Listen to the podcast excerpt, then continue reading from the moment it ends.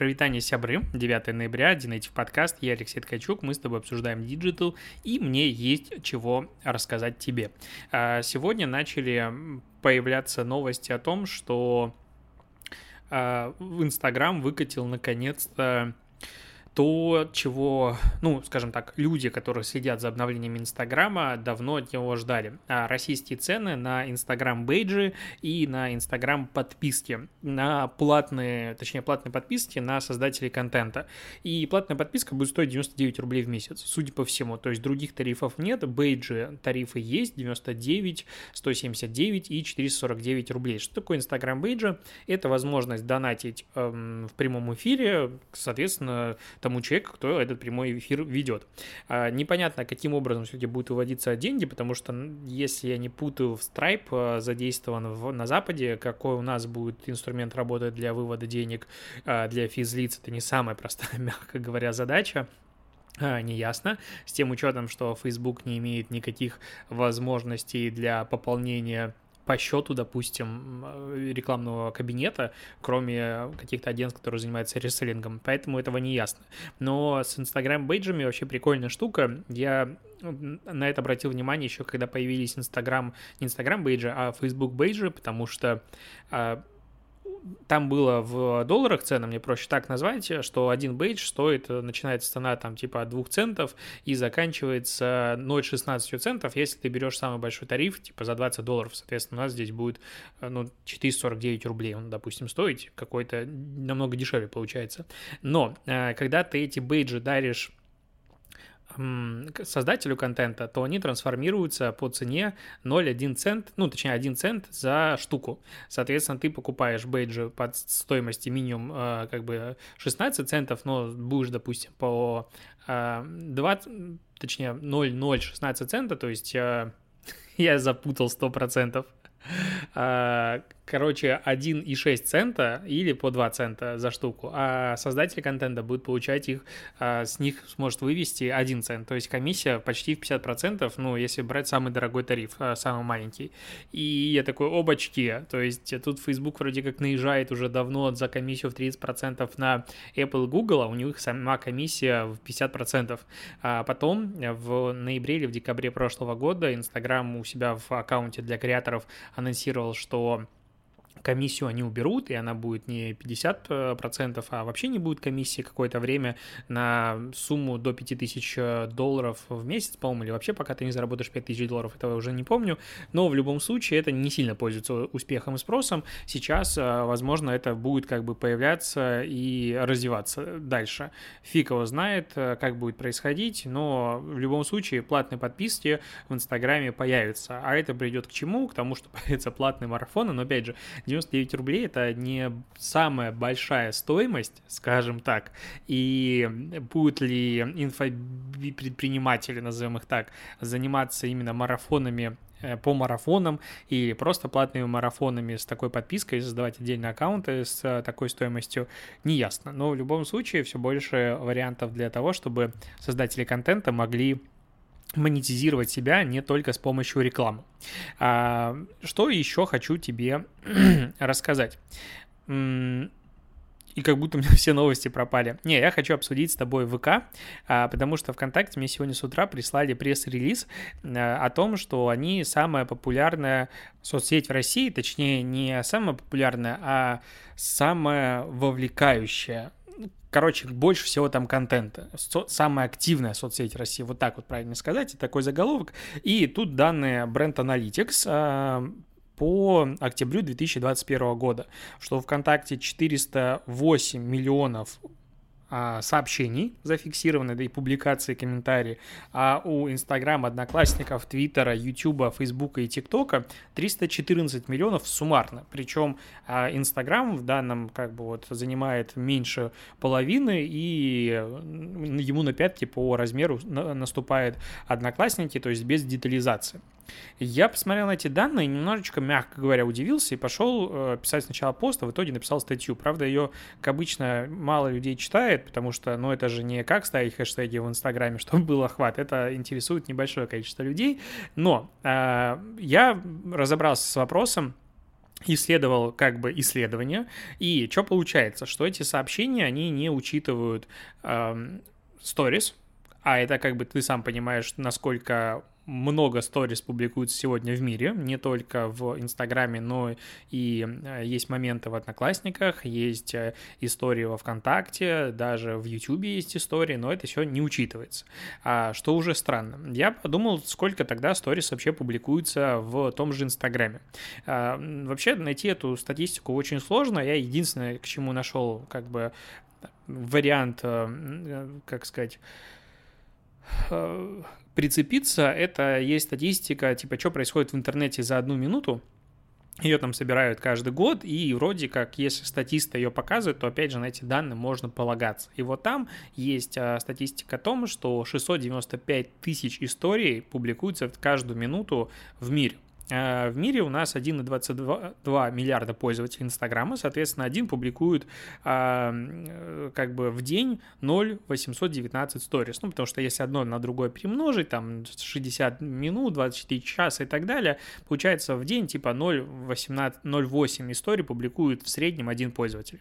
Окей, эта статистика у нас есть, значит, можем посчитать, сколько вообще публикуется а, сторис в России. А, я посмотрел в рекламном кабинете Facebook, опять же, а, с плейсментом только по Instagram. Какая аудитория Инстаграма? Прогнозируемая аудитория от 61 до 65 миллионов человек в месяц можно охватить рекламой. Окей, берем 65 миллионов, умножаем это все на 0,81, умножаем на 31 день, и получается, что 1,65 миллиардов сторис потенциально может быть опубликовано в Инстаграме российскими пользователями всего лишь за месяц это как бы много. Ну, согласись, 1,65 миллиарда, когда э, суммарно Brand Analytics все сообщения э, с комментариями, с учетом комментариев, оценил в 722 миллиона э, штук за месяц. То есть эта статистика, возможно, какая-то завышенная, но опять же, это хоть что-то, на что можно, ну, опереться. Опять же, понимать, для понимания того, как много контента, который публикуется, не учитывается в данном случае и говорит о том, что ВК является лидером по количеству контента, который публикуется и комментариев, ну, ощущение, что не совсем корректно. А дальше пошел смотреть э, статистику и посмотрел те же данные Brand Analytics за 2020-2019 год. Что интересно, что в 2019-2020 году а, формат отображения информации был одинаковый, а в этом году прям сильно изменился, и уже эти данные как бы не используются, как раньше. Раньше было общее количество сообщений в месяц, учитывалось количество авторов в месяц и количество авторов на разных площадках. Сейчас этой статистики, к сожалению, нет, но а, что у нас есть? У нас есть а, ВКонтакте, у которого 500 56 миллионов сообщений за месяц было в 2019 году, а в этом году 408 миллионов сообщений, а в 2020 году 496. То есть они снизились там, на 36% за два года. А, есть Инстаграм, который, опять же, в 2019 году э, у него было 169 э, миллионов сообщений, в 2020 году 265 миллионов сообщений, а в этом году меньше половины от там 314 миллионов э, сообщений. То есть, по сути, Инстаграм, по данным Brand Analytics, опубликовано было в этом году сообщений меньше, чем в 2019. С тем учетом, что, э, допустим, я запросил данные LiveDune, в прошлом году собирались э, по количеству сторис, которые публикуются в динамике сравнения год к году. Э, понятное дело, там бизнес-профиль и все остальное, но в любом случае случаю. Там всего лишь за месяц число сторис опубликованных выросло на 10%. Ну, то есть прям очень много сторис публикуется за месяц, ну, чувствуешь, а, идет рост, а здесь как бы все упало. И да, а, если в 2020 году 1,2 миллиарда сообщений Brand Analytics нашел, а в 2021 году 722 миллиона, с тем учетом, что как бы больших потрясений не было. Ну, то есть статистика на полтора, в полтора раза упала, мы намного меньше стали публиковать, соответственно, ну, охваты должны тогда вырасти, или должна активность уменьшиться. Ну, у всех же все растет, ну, то есть только статистика вся растет вверх. Соответственно, бренд аналитик 100%, мягко говоря, напутали с этой э, метриками. То есть, возможно, не все собирают, возможно, что-то еще. Возможно, у Инстаграма огромное количество закрытых аккаунтов, и именно из-за этого э, вносятся такие большие корректировки в количество количество сообщений, которые публикуются. Опять же, сообщениями вообще, на мой взгляд, не совсем корректно сравнивать. То есть давайте посты сравнивать и а, комментарии. Это две супер разные вещи. Ну, то есть комментарии приравнивать к постам, к видео на YouTube, ну, вообще неправильно. То есть если видео на YouTube ты выкладываешь, оно собрало 100 комментариев, то суммарно это 101 сообщение. Ну, это же разный вес, развесовка должна быть. Э -э Этого нет. И мой, как бы, претензия к тому, что ВК гордится тем, что она самая а, активная соцсеть в России, номер один по количеству публикаций в России, делает пресс-релиз, все такое, я с этим не согласен, потому что, ну, тут конкретно есть проблема с методологией, на которую ссылается ВК. И опять же, ВК говорит о том, что у них 23 миллиона авторов а, сейчас, а если посмотреть назад, то в 2019 году было 37 миллиона, а в 2020 2020 году 28,7. То есть всего лишь за год количество авторов уменьшилось на 5 миллионов человек. Ну, 28 миллионов и 23 – это огромная разница. Ну, то есть, если такими темпами, то в следующем году ВК может потерять четверть активной публикующей аудитории всего лишь за два года, опять же, упало почти на 30% количество активной аудитории. Но эта статистика, опять же, которую ты можешь найти только если пойти искать старые статьи, начать что-то сравнивать и все остальное. Я понимаю, что публичные компании, они не заинтересованы в том, чтобы рассказывать про себя плохое. Ну, очевидно, они хотят про себя рассказывать только там хорошее и так далее. Но, ну, как бы, надо же и честь иметь, и как по-другому это назвать. Соответственно, здесь, ну, с одной стороны, большая проблема с методологией Brand Analytics, либо у них что-то сломалось, либо они специально так делают, я не знаю. То есть кто-то врет в данном случае. А второе, что ВК, опять же, понимая что происходит у них по статистике, а у других соцсетей как бы такие, ну и насрать, мы используем эти данные и глазом не поведем. То есть, на мой взгляд, это тоже не совсем корректное поведение, поэтому написал статью, если тебе интересны эти данные, то на dnative.ru почитай более подробно, я там все э, хорошо расписал, на мой взгляд. Вот, а, идем дальше. А, Минэкономики усомнилась в эффективности подсчета аудитории единым измерительным Рунета. А, как бы у нас Роскомнадзор разрабатывает уже не первый месяц измеритель, и он уже должен, по идее, начать быть создаваться для того, чтобы... Ну, короче, много законов Роскомнадзора привязано к аудитории платформ, аудитории соцсетей. И когда ты не можешь измерить как бы аудиторию, возникает вопрос, а когда, как этот закон применять и трактовать. И в той версии закона, который появился и который ну, точнее, не версия закона, а требования технические вот этот вот э, единого измерителя Рунета, удивительно, но кроме всех экспертов, мы это обсуждали уже давно, кроме всех там сторонних э, сервисов компаний, которые сказали, ну это что-то какая-то дичь, даже Минэкономики усомнилась в том, что это будет неэффективно, в том, что боты тут не учитываются все остальное, и давайте пересматривать. И они отправили это на пересмотр. И это, конечно, вау и удивительно, реально неожиданная а, штука.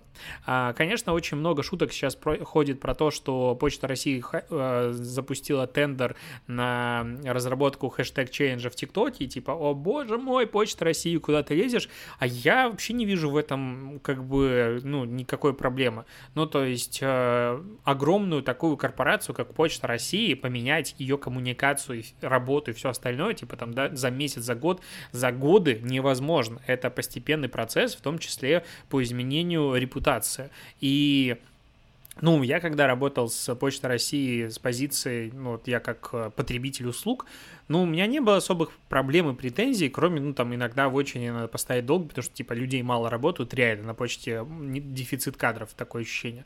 А, все остальное, ну, все, типа, клево, почта доставляется, да, иногда, ну, типа, есть шутки про то, что почта России доставлена, иногда что-то мнется, но, блин, come on, СДЭК и кто угодно косячит с доставками. И посмотреть на то, каким образом поменялась коммуникация, вообще все у Нова Пошта, по-моему, называется, или как эта э, история, или Укрпошта в Украине, короче, там две организации, которые занимаются до, доставкой почты. Там же, ну, все, супер все круто стало, и в том числе э, быстрая техподдержка очень сильно, насколько я помню, по кейсам, а, помогла людям начать относиться к почте лучше. Понятно, там ребрендинг и оформление другое а, самих пунктов выдачи и, в принципе, коммуникация в соцсетях. Поэтому то, что Почта России, а я знаю, что они наняли большие команды людей, которые сейчас начали менять и заниматься всем, начала э, заниматься своим имиджем, да чего там плохого? Ну, то есть пускай занимаются, пускай работают. Я здесь э, хочу не соглашаться с комментариями. Кстати, к, к комментариям, а, ну, ты знаешь, что я люблю обсуждать комментарии, читать их. Я считаю комментарии очень ценной историей. И вот, э, когда э, в очередной раз захожу на, в, на статью на VC э, с обсуждением платных подписок в Инстаграме, которые появятся, и донатов, и там, да, в Инстаграме один мусор, срань, никакого контента полезного нет, как за что за это платить, они должны платить за то, чтобы я его смотрел, и очень много таких комментариев, и мне так грустно от этого. Ну, то есть, серьезно, VC, которая бывшая ЦПшечка, которая Цутерберг, позво... Цутерберг позвонит, а прекрасная медиа было. Ну, то есть, я как вспомню первые статьи, ё я зачитывался, это же было что-то такое новое, невероятно драйвовое, ну, не, не драйвово, просто это была такая инсайдерская крутая кухня ты заходил, там было что-то такое классное, интересное. Там и Дуров что-то где-то комментировал, ну, то есть а, давал какие-то а, для статей комментарии. Казалось, о, боже мой, они смогли получить такие комментарии. А, и вот все остальное. А сейчас ну, комментарии вообще читать не хочется. Прям практически всегда там какая-то срань. Там кто-то стянул, там какой-то абсолютно странный разговор зашел, что-то про недвижимость, кто-то стянул фотографию строящегося дома, ему сразу накидали за воротник, типа, а вот это вот сделал, там, а, снеговую нагрузку рассчитал, а вот это, а вот это, вот это. Вот зачем ты это спрашиваешь? Зачем? То есть а, культура комментариев, комментирования всегда очень сильно снижается, как только площадка становится массовой, к сожалению. Это очень грустно, поэтому, в принципе, другой закон. Если ты хочешь сделать свой продукт массовым, он должен быть, ну, ты понимаешь, каким. А, Netflix начал тестировать в своем приложении ленту с короткими видео для детей. А, там будет, ну, короче, короткие отдельные видосы, для конкуренции, по сути, с ТикТоком, детские, все безопасные, и, соответственно, там за один раз можно будет посмотреть до 20 клипов, соответственно, чтобы дети не сидели там круглосуточно, вот такое вот а, ограничение. Ну, ну, как бы хорошо. А с другой стороны, вот ограничение в 20 видео, ну, значит, открой еще раз, запусти приложение или что-нибудь еще. То есть, э, вот мне немножечко странно в данном случае, что компания берет на себя вот обязательства по контролю за время препровождением детей, э, которые, по сути, должны делать, наверное, ну, родители, логичнее всего.